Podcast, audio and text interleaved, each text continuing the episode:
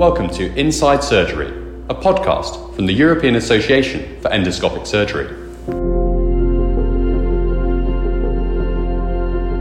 Okay, so we're here at the Malta EAES Winter Meet, and I'm delighted to be joined by a non clinician as well as a master surgeon. So I'll let them introduce themselves, and we're going to have a talk about the research committee, what the EAS does in terms of research, and how it can be rolled out across Europe and the various national agencies. So, over to you. Yeah, I'm Dimitris Mavridis. I'm a statistician and uh, a member of the guidelines subcommittee of the EAS, and I work mainly on evidence synthesis.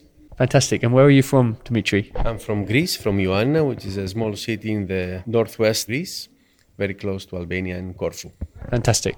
I'm Stavros Antoniou. I'm a, a, general surgeon consultant at the Papageorgiou Hospital in Thessaloniki, Greece, and I'm chair of the EAS Guidelines Subcommittee. So, can you tell me a little bit about why guidelines are so vital and what the EAES does in terms of uh, propagating these guidelines across Europe? Uh, clinical practice guidelines uh, they uh, strongly affect uh, clinical practice, surgical practice across countries, and especially uh, in Europe because we are a European society. So we need to make sure that they are developed uh, with highest methodological standards. And uh, EAS has really embraced our efforts to develop guidelines uh, following highest methodological standards. Great. And uh, as a statistician, how do you get involved in this process? Because m- most people we meet here are surgeons. Yes. So um, to develop proper and useful guidelines, I mean, you need uh, evidence-based methods, and typically one meth- one way to get those are through statistics, through randomized control trials. And I, I know personally Stavros, so he approached me like uh, I don't actually remember how long ago and talked to me about uh, his that vision of his, and he insisted that uh, a statistician was needed, and I was very happy to assist. This has obviously been a interesting um, collaboration between a statistician and, and, and surgeon. What has the real world impact been of your work together? So, first of all, uh, we have a dedicated group of statisticians who do all the statistics for our guideline projects. Uh, they work independently, which means that they are completely unbiased. Uh, of course, we act as uh, consultants whenever they have a query regarding uh, uh, regarding any issue pertaining to a surgical practice or an issue encountered during so in statistical in data analysis. synthesis of the data, typically by the means by means of meta-analysis uh, is extremely important in the context of guidelines because uh, the output is much more precise compared to uh, individual study data. So when, whenever we can synthesize data from multiple studies, the results are mu- much more precise. And these results, these findings, can better inform the panel, uh, the guideline panel, to uh, recommend for or against an intervention. Can you give some examples of a recent case or some work that you've done with these statistical analyses that has led to a particular guideline changing or perhaps a new piece of advice being given across the network? So, we recently worked on a, a, a guideline on the management of gastroesophageal reflux disease where we have multiple competing interventions and our statisticians, statisticians uh, employed a network meta-analysis. So we had multiple interventions. We could make a simultaneous comparison of multiple interventions and uh, the panel, informed by the findings of the statistical analysis, they decided to uh, suggest the use of a partial fundoplication uh, over uh, total fundoplication, which may be considered now the standard of care.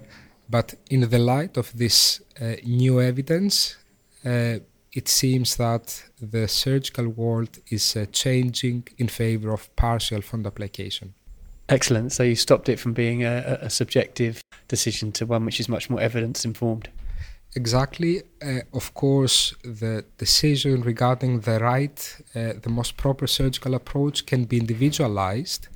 Uh, and based on the data that we have, we suggest partial fundoplication, which means that we do not strongly recommend it, but partial fundoplication may, in the vast majority of cases, be the most appropriate uh, approach.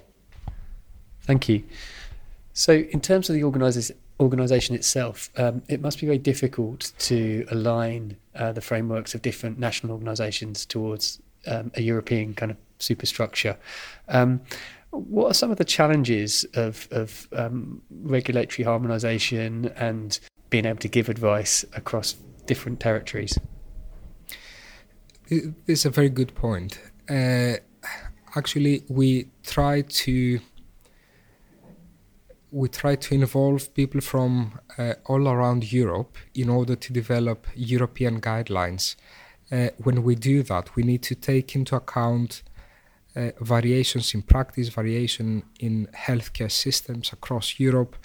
Uh, this is a really difficult task, but by ensuring diversity uh, in the panel uh, of guideline developers, we try to make sure that the guidelines will apply to uh, multiple settings, multiple countries around Europe. So, I, I understand you're now um, moving on from your position as chair of the guidelines subcommittee. How will things change over the next five years? So we look forward to uh, receiving applications uh, for new members to join the EAS Guidelines Subcommittee. We really welcome people uh, of young age in the start of the surgical career, uh, both genders uh, joining our subcommittee. Ideally, uh, people with uh, experience in evidence synthesis, people who would be willing to become trained in the field of guideline development. Uh, and hopefully we'll see the EAS guideline subcommittee flourish further. Just to finish, can you comment about um, the benefit of collaborations outside of the surgical um, field? Because often you think surgical congresses are just going to be uh, surgeons talking surgery, but uh, the experience I've had is that actually there's quite a, a range of topics and a range of experiences that are that are drawn upon and Absolutely. So this is this is the next step. So we really want to move forward and collaborate with other societies, surgical and medical societies, for the purposes of guideline development. Already, we this year we uh, are collaborating with uh, SAGES and uh, ESCP in the context of a guideline on uh, bowel preparation before laparoscopic colorectal surgery. Uh, and we we really want to collaborate with medical societies as well because we want to ensure that all stakeholders groups are being represented uh, in uh, clinical practice guidelines in the field of surgery. Okay, thank you very much, guys. Thank you for the opportunity to talk about the activities of the EAS Guidelines Subcommittee. Pleasure. Thank you. Thank you. We at Olympus are glad to support this EAS initiative. Reach out to us to get more information on our innovative energy and imaging portfolio. Okay, welcome back to Inside Surgery. I'm joined by Albert Wolthuis from Belgium, who's going to talk about what he takes from the Congress, why he's come out here, and some of the jobs of the research committee. So, welcome, Albert. Thank you, Hamish. Uh, it's a pleasure to be here. Perfect. So, um, you were involved in the research committee uh, yesterday. What's your role on that committee, and, and uh, how do you find it insightful? Why is it a useful organisation to belong to? Well, yes, as an academic surgeon, I'm an academic colorectal surgeon. I've always been interested in research. And when um, the research uh, position, or when the position in the research committee came up, uh, I immediately applied. And um, after some interviews, I uh, was selected to be a member of the research committee, which is a great honor for me. So this is my first research meeting.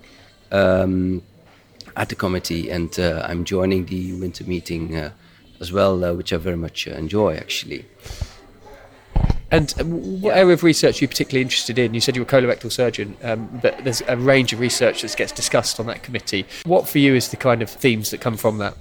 Well, the roles of the research committee, um, as you're probably aware of, um, is uh, to select um, uh, best uh, research proposals and um, select those proposals for uh, for EAS grant um, to um, uh, really push research forward. and so my role is to assess colorectal research grant proposals um, and um, and score them. Um, yeah, it was really interesting to uh, listen into that meeting and to see the range of different research topics that people had submitted from across Europe and how you went about scoring those. It's a very kind of democratic and transparent process. Um, and then, uh, you know, you having to draw the line somewhere about what, you, what goes forward for peer review and then which ones get funded.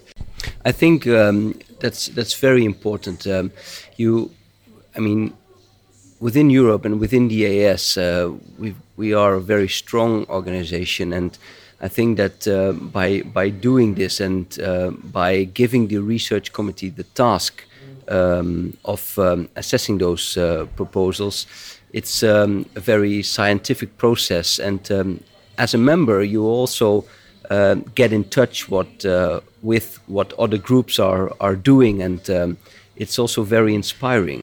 And there's clearly representation from right across Europe on that committee, uh, which reflects the, the membership um, itself.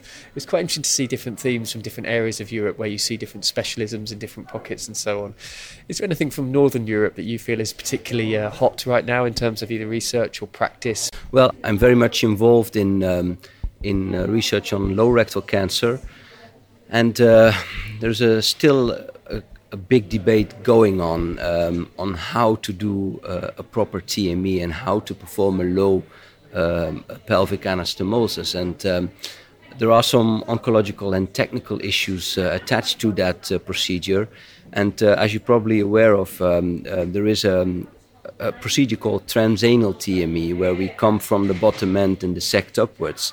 And there is some um, uh, problems with that uh, regarding local recurrences and, uh, oncological outcome recently. So there is some still some debate um, on um, on whether or not uh, to uh, to perform a transanal TME, and uh, what to do when you cannot reach uh, the lower part of the pelvis by laparoscopy or by a robotic approach. What should you do? Should you convert, or should should you get the transanal platform in and get some help from from below? So that is a very um, interesting part of of my research at the moment in terms of training, I know that there's a lot of training that goes on in Northern Europe.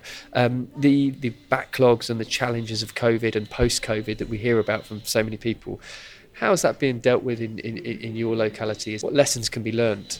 it is um, a difficult topic.